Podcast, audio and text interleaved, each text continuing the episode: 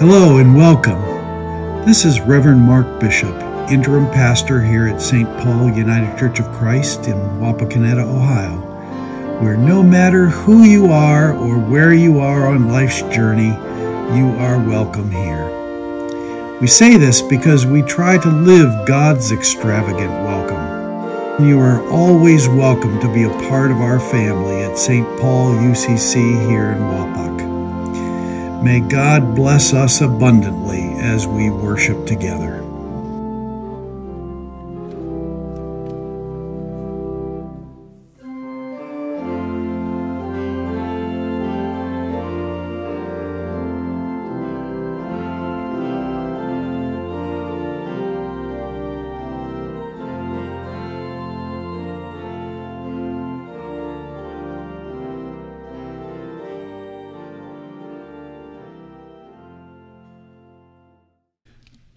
I say this often, but I never would have chose this scripture. Not in a million years. It's part of what the lectionary is about, is to force us to read those parts of the Bible that we would just rather skip over. Lots of judgment in today's scripture. We'll get back to that. You might call today's sermon the anti New Year's resolution sermon. You know how it goes. My blood pressure is high. I Google the things that I can do. I read the look the list looking for something new and easy to do. Maybe a pill I can take or a supplement but all I see are things I know I should be doing anyway exercise, eat right, lose weight. Next it, depend, next, it depends on the, on the day and my energy level. I either make a New Year's resolution to exercise or I move on to the next task and the next podcast, or I change to see if there's anything else to watch on TV while I sit. If you haven't already, I hope you've uh, filled in the blank of the topic for your New Year's resolution that, yeah, I know this is February, but we do this all the time, don't we? We resolve today I'm going to start exercising. Today I'm going to start not being so irritable. And today I'm going to be more generous. I'm going to be more understanding.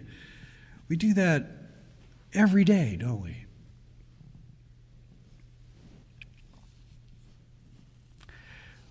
What do you feel as, as you contemplate those many times that we make a resolution to ourselves to be different.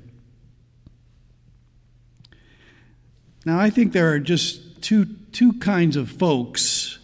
If you're a particularly well disciplined, self disciplined, and determined person, you may be feeling proud of the way that you usually are able to follow through on a resolution to be a better person. The scriptures say, ironically, that if you are talented that way, it may be a real obstacle to learning how to rely on God, to rely on the Spirit of God. Our willpower often, if we're good at it, can really get in the way of our spiritual development. Now, there's a thought for you. But if you're like me, the other type, you know that you will follow through for a while and then move on to other pressing issues. The new behavior is important, but it gets lost in other priorities as I wander through life. Now, both of these are human ways of trying to change. And both have their limitation when it comes to following the way of Jesus, the spiritual path. This is the dilemma that Jesus is addressing this morning. What stands in the way of our being better human beings? How are we to be new creations in Christ? How are we to be more patient, less irritable? How are we to live up to the standards that God has set for us? Are we kidding ourselves about how easy it is to be a, a disciple of Jesus Christ?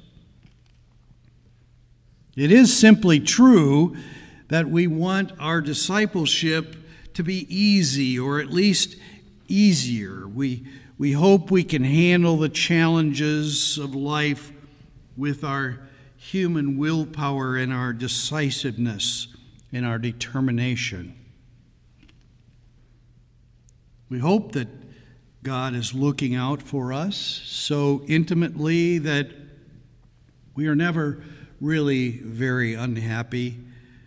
We want to believe that God is so near to us and so extravagantly loving and blessing that all of our dreams will come true.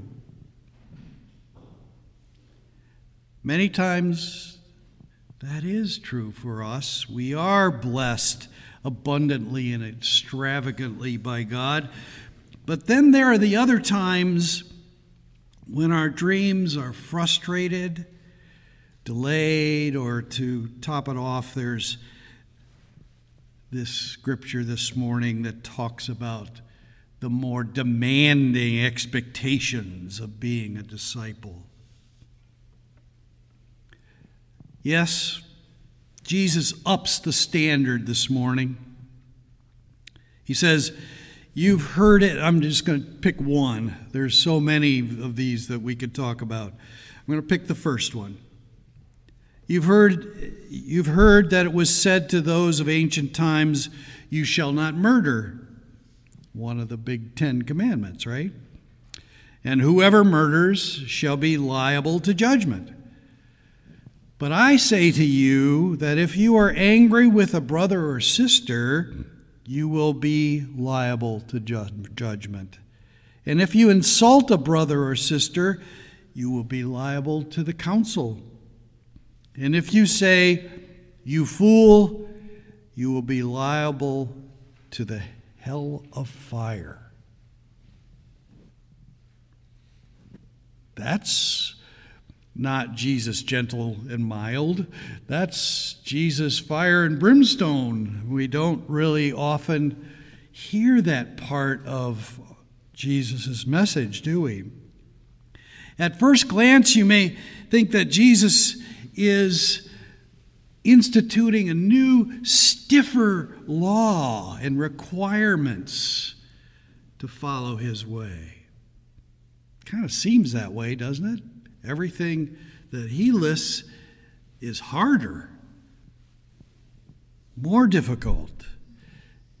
And this proclamation of stern judgment demanding that we be perfect, that we think and feel in ways that don't seem quite possible for us human beings. I ask you simply on this one. Who can go through a day of modern life without being frustrated or even angry? I can't. Can you? Is that really the point that God is raising the standard so high that we can't possibly meet it? I, I think that's a, misun, a very common misunderstanding of this passage. Because I believe that it's exactly the opposite when we keep this teaching in the context of Jesus' whole life and the way he lived and the way he interacted with people who have had fallen short of God's expectations. Did he damn them to hell? Did he talk to them about the fire of hell? No. He often astonished them with the compassion that he exhibited, with the kindness, with the acceptance, with the hospitality, and the abundant love of God. Jesus showed us what is possible for human beings, not by relying on our ability to promise to be better persons or to keep our New Year's resolution to be more forgiving or more kind or more respectful of people or to live by relying in every moment on the grace love, and power of the Spirit of God the way He showed us He lived. It is a part of the mystery of the Christian faith that it's only by setting aside our human will, willpower, that God's Spirit in us is able to make us not make us, empower us to be more patient, to be more kind, to be compassionate as God is, to be more involved in the hospitality of welcoming strangers and respecting people we do not understand. Yes, Jesus is upping the standard to an inhuman standard, not to judge us, but to force us as we wrestle with the scripture to see this mystery of the Christian faith. It is by giving up our lives that we find it. It is by giving ourselves away that we feel loved and accepted and worthwhile. It's by setting aside our wishes and dreams that we are swept up into the work of the Holy Spirit in the world. It, it's, it's a paradox. This morning we're celebrating marriage. And by the way, if you didn't sign up, there are a few extra meals. So if you if you can stay, I know we're competing with Super Bowl Sunday. You're more than welcome to stay. Some have said that marriage is the laboratory for learning about love. And I agree with them.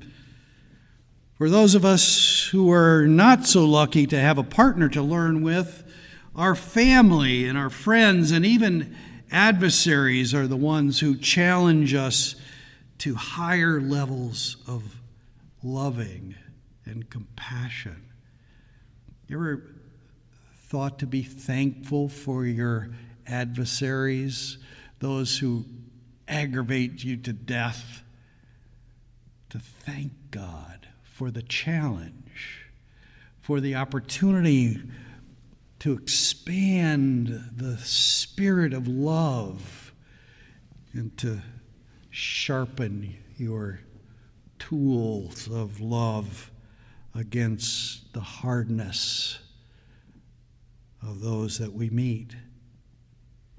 We're temp- tempted to think in smaller terms, smaller, more human ways about the nature of lo- the love which is found by two persons in marriage or which flows in a family or a community or a nation.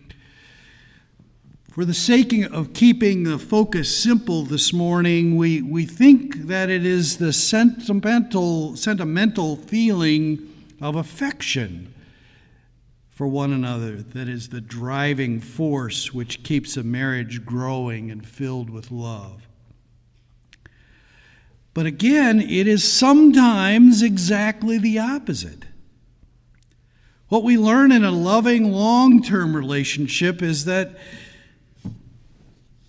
the one that we love is the one who drives us up the wall. Sometimes it's the very things that we fall in love with that eventually are the things that just aggravate us. Am I talking about the truth here? yes.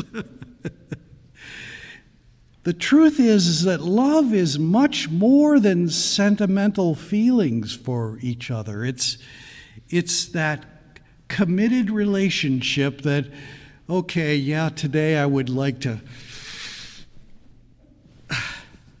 I won't say it. Right?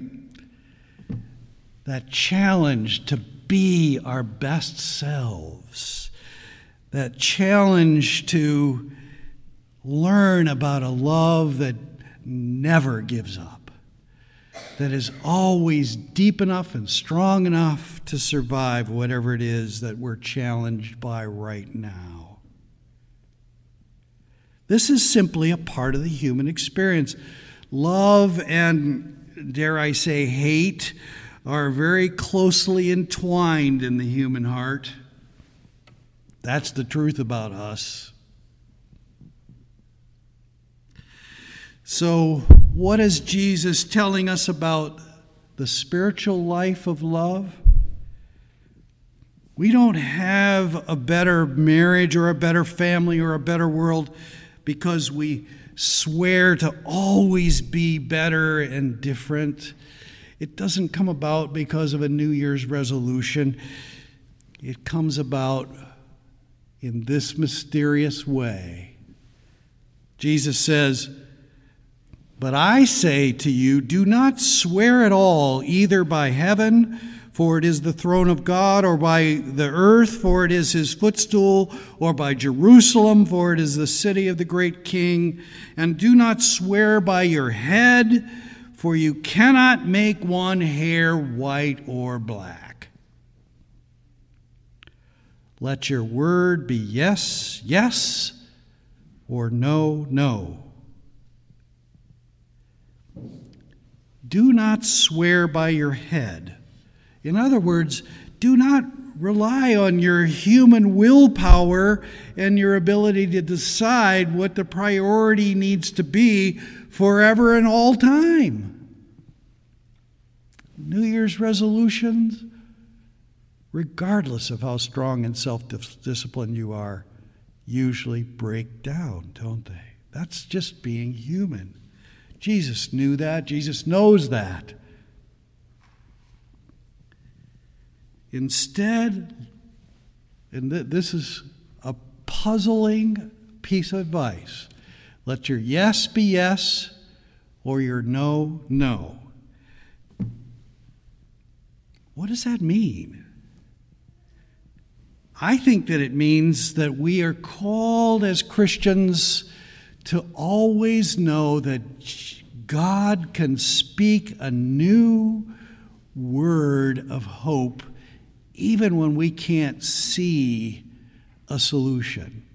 That God is always about loving and moving us to the next level of love if we can just pay attention to the here and now today when we have an opportunity to decide to be a part of God's loving nature.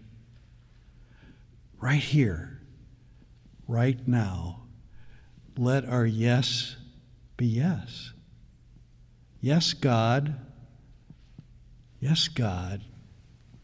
Enable me, empower me to be more loving.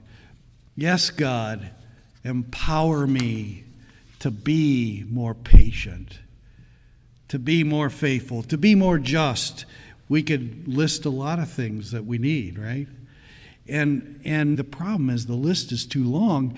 And, and so we need just in the present moment today to decide yes. Yes. We get to be married for 50 years or more by choosing to love one day at a time. Each day we need to say, I do to our spouse. Each day we need to say, Yes, I love you to your children or to your parents or even to your irritating spouse. Each day we need to say, I love my country and figure out what that means today. Each day we need to recognize that God is God of all nations, not just the United States, and that we are called to be respectful brothers and sisters, yearning for peace on earth, confronted with those we barely understand. Don't be tempted to think that you can make promises today for the rest of your life. Each day, God looks at what's possible in our lives and in our world and seeks to nudge us towards the next level of love. It's really that simple. Our calling is to stay open every day. Every day is a new opportunity a new possibility that I will not be angry or frustrated, a new possibility that I will be a more just person. Each day, God opens the future with us, seeking more just ways for us to live together, more compassionate ways for us to represent God's love and forgiveness and grace to the world. Bless you as we celebrate relationships today. I hope that you have seen glimpses of God's love in your life, in your marriage, in your family, in your service through the Church of Jesus Christ, St. Paul, United Church of Christ. Wapakoneta. Amen. We pray that you have found blessing and enrichment in joining us for worship today, as we are truly blessed to have you worship with us. Peace and blessings to you, and thank you for joining us today. If you would like to support the ministries of St. Paul United Church of Christ here in Wapakoneta, you can do so in three ways. First, you can mail in your gifts to St. Paul at P.O. Box 147, Wapakoneta, Ohio 45895. Secondly, you can send your gifts online from our website, stpaulucc.com. Lastly, you can text the amount you would like to give by texting us at 844 971 1800. Come join us again at St. Paul United Church of Christ here in Wapakoneta where, no matter who you are or where you are on life's journey, you are welcome here.